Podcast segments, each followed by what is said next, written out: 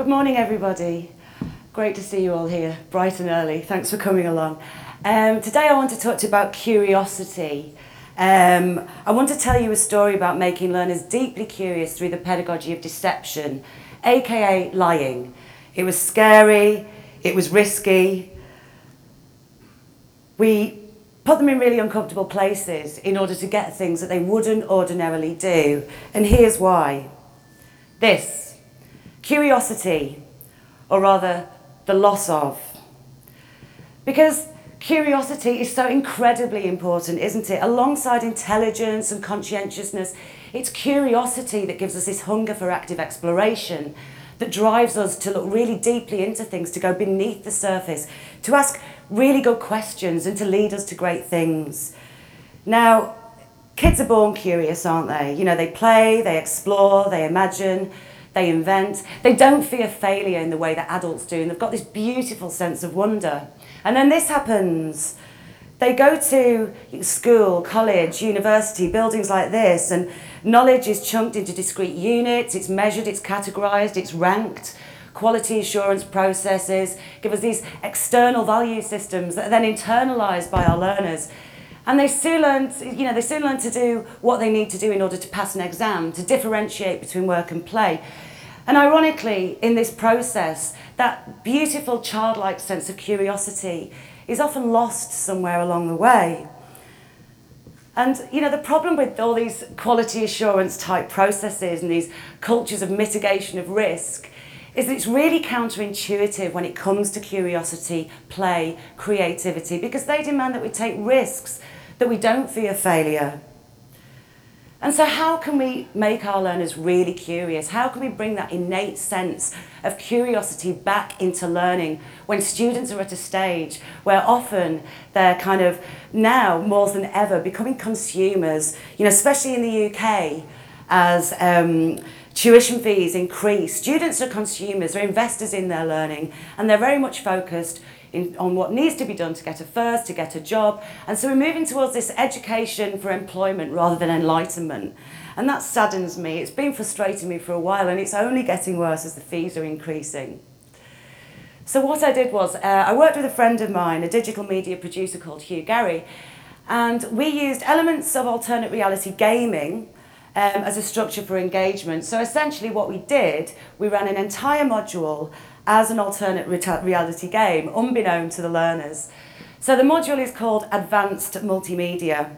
Um, in this module, the students develop their professionalised online identities um, alongside critical media literacies through studying remix culture, transmedia storytelling, um, mobile phone filmmaking, which is particularly important in this case. It's a real kind of digital media free-for-all. We've been doing this for about six years now. And they do great work, but they're just not curious. You know, they want to be spoon-fed. They want to be told what to do.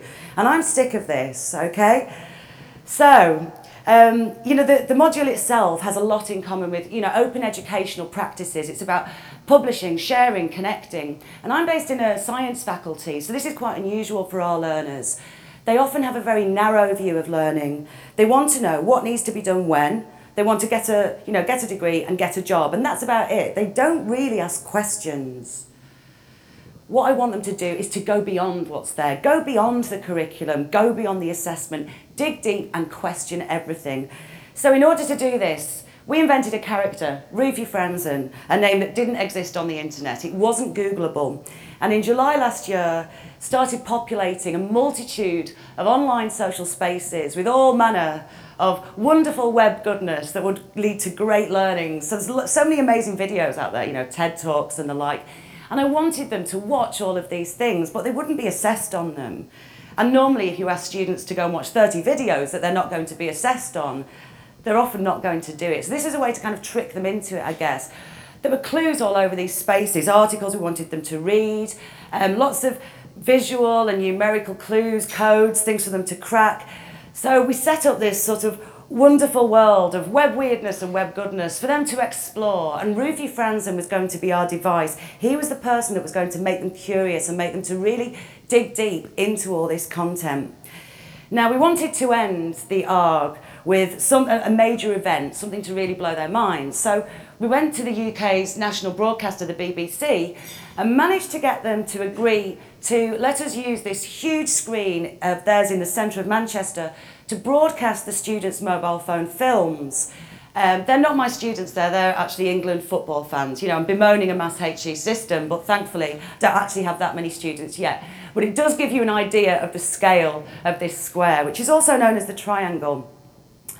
So now the game could start. This was the beginning of October, and we had to get the students to this square by the 9th of December 2011. That was the date of the broadcast. 11am, their films were going to start playing. So we had two and a half months to get them there and get them to consume all of this content in the process without realising that we're actually really deeply learning.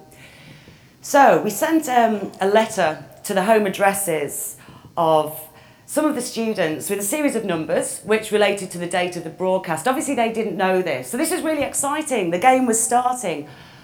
Unfortunately, we didn't anticipate their reaction. They became angry, paranoid, scared. Um, one of the students actually complained to the university about a security breach in terms of their personal data. Um, around this time, Roofy, i.e. us, starts communicating with the students, you know, on the social platforms, and one of the students took to Twitter to threaten Roofy with violence this was going horribly wrong. And all of a sudden it dawned on me. I only told one colleague what I was doing because obviously I'd get into trouble. Um, and he was really worried and said, look, you could lose your job over this. Um, it was actually really worrying because I was in a position of trust. Not only was I taking their course, I was also the program leader for their degree and their personal tutor, the person they're meant to come to, you know, when they're scared, when they're angry, when they're paranoid, that kind of thing. So yeah, it all got a bit hairy. Nearly stopped the game because um, I thought I should try and keep my job, you know. Um, but in a last-ditch attempt to try and drive the, game forward, sent the students an email explaining that I'd made contact with the mysterious Ruthie Franzen. I couldn't tell them anything more. They had to trust me on this. I thought it was leading somewhere amazing. I just didn't know where. Okay, so thankfully, by abusing my position of trust, the students began to feel safe and they became intrigued. Now they wanted to know who is Ruthie Franzen and why has he chosen us? What does he want? And then something amazing happened. They started to drive their own learning. Okay? They started to go so deeply into the curriculum without being told what to do. They're doing everything they're meant to do and more. And I'm just there in the background, kind of pretending I don't know what's going on, lying, and getting quite stressed, if I'm honest with you. But it was fun. Um, and all these wonderful learning behaviours emerged. You know, as I said, we're going so deeply into the content. And they started making kind of cryptic videos and uploading them to YouTube to try and freak Roofy out the way that he had with them. Um, they were cracking codes, solving puzzles, setting up Google Docs so they could try and record every interaction with Roofy, every clue, to try and piece this mystery together. And in the process, they are consuming so much content and learning so much. You can see some examples here of cryptic codes, videos. There's a Steve Jobs video that was a great mashup that Huey did where if you watched it at normal size, you couldn't see anything. If you watched it full screen, you started to see subliminal messages. Now, all it took was one video with subliminal messages to make them watch all the videos to see if they could find subliminal messages. But there weren't any. But that wasn't the point. They watched the videos.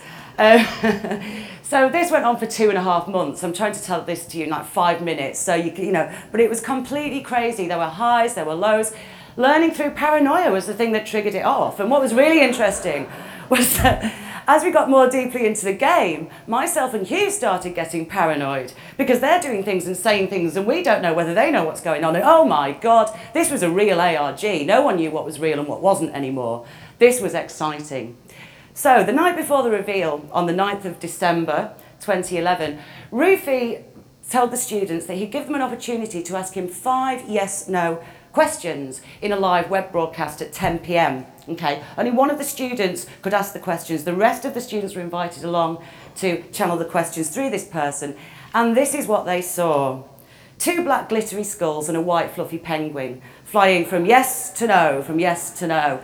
So they still didn't know who Roofy was, but you can imagine by this time engagement levels are through the roof. And they're saying things like, this is the best TV I've seen in years. It was fantastic. We did have one more surprise for them. they'd noticed that Charles Leadbeater, a very famous person in relation to innovation and creativity, was making various appearances on Rufy's Tumblr account. And in a talk that Charles had um, given a few years ago, he was talking about pebbles and boulders. And by now, they knew that pebbles and boulders was a clue for something in relation to Rufy, but they didn't know what. Okay. Also, in Charles's book, We Think, there were lots of things he talked about there that felt like this weird thing that was going on, but they couldn't put their finger on it. It's this very sense of kind of strangeness, you know. Um, so by this point, they start thinking, is it Charles Leadbeater? Well, of course he's not, but, um, but it was amazing that they thought it could be. And so at 11 p.m. that night, they Hi, you tuned lot. in. I am Charlie Leadbeater. I am not Rufy Franzen. I promise you. So this is it. Their minds are blown. Who the hell is Rufy Franzen and what kind of power does he have to be able to get Charles Leadbeater to talk to, you know, oh, oh, wow. Anyway, by this point they knew where they had to be, they knew when they had to be there, they still didn't know why. So the next morning, they made their way down to that big square, also known as the triangle, and they followed a series of Foursquare check-ins and QR codes. And in the end, the final QR code that they scanned um, started dialing a number. Now that number was actually the phone number for the guy who controls the big screen. And he was under strict instructions not to say anything when he answered the phone, but to just press play, get the films playing on the screen, text the number back and say turn around and look at the screen. So many things could have gone wrong at this point. I don't think I stopped being nervous through the whole sort of two and a half months. Thankfully, it all worked out fine. The film started playing, they were absolutely amazed. They couldn't believe that their films are playing on this huge screen in the city centre of Manchester. Who has the power to do this? What the hell's going on? And who is Rufy Franzen?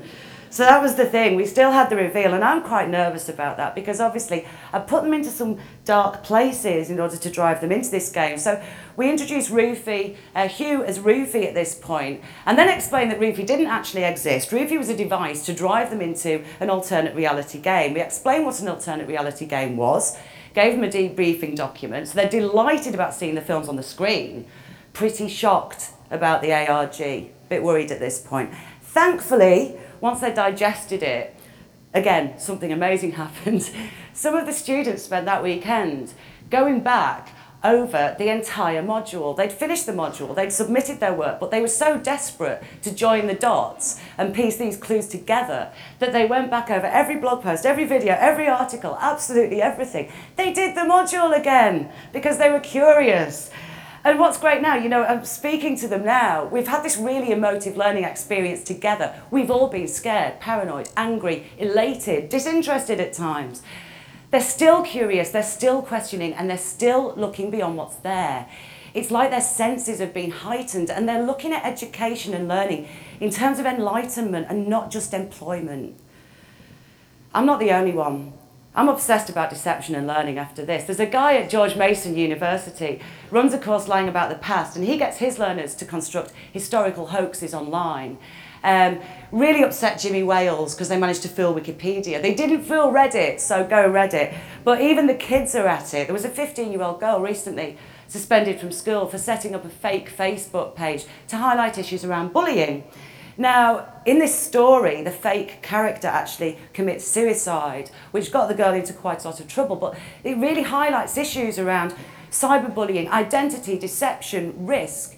You know, and we live in an age where pretty much anybody can post anything, can't they? And we need to develop our inbuilt crap detectors. You know, we've got these social platforms and all these means to be able to develop these wonderfully rich transmedia experiences for our learners in order to make them deeply, deeply curious and to develop digital literacies.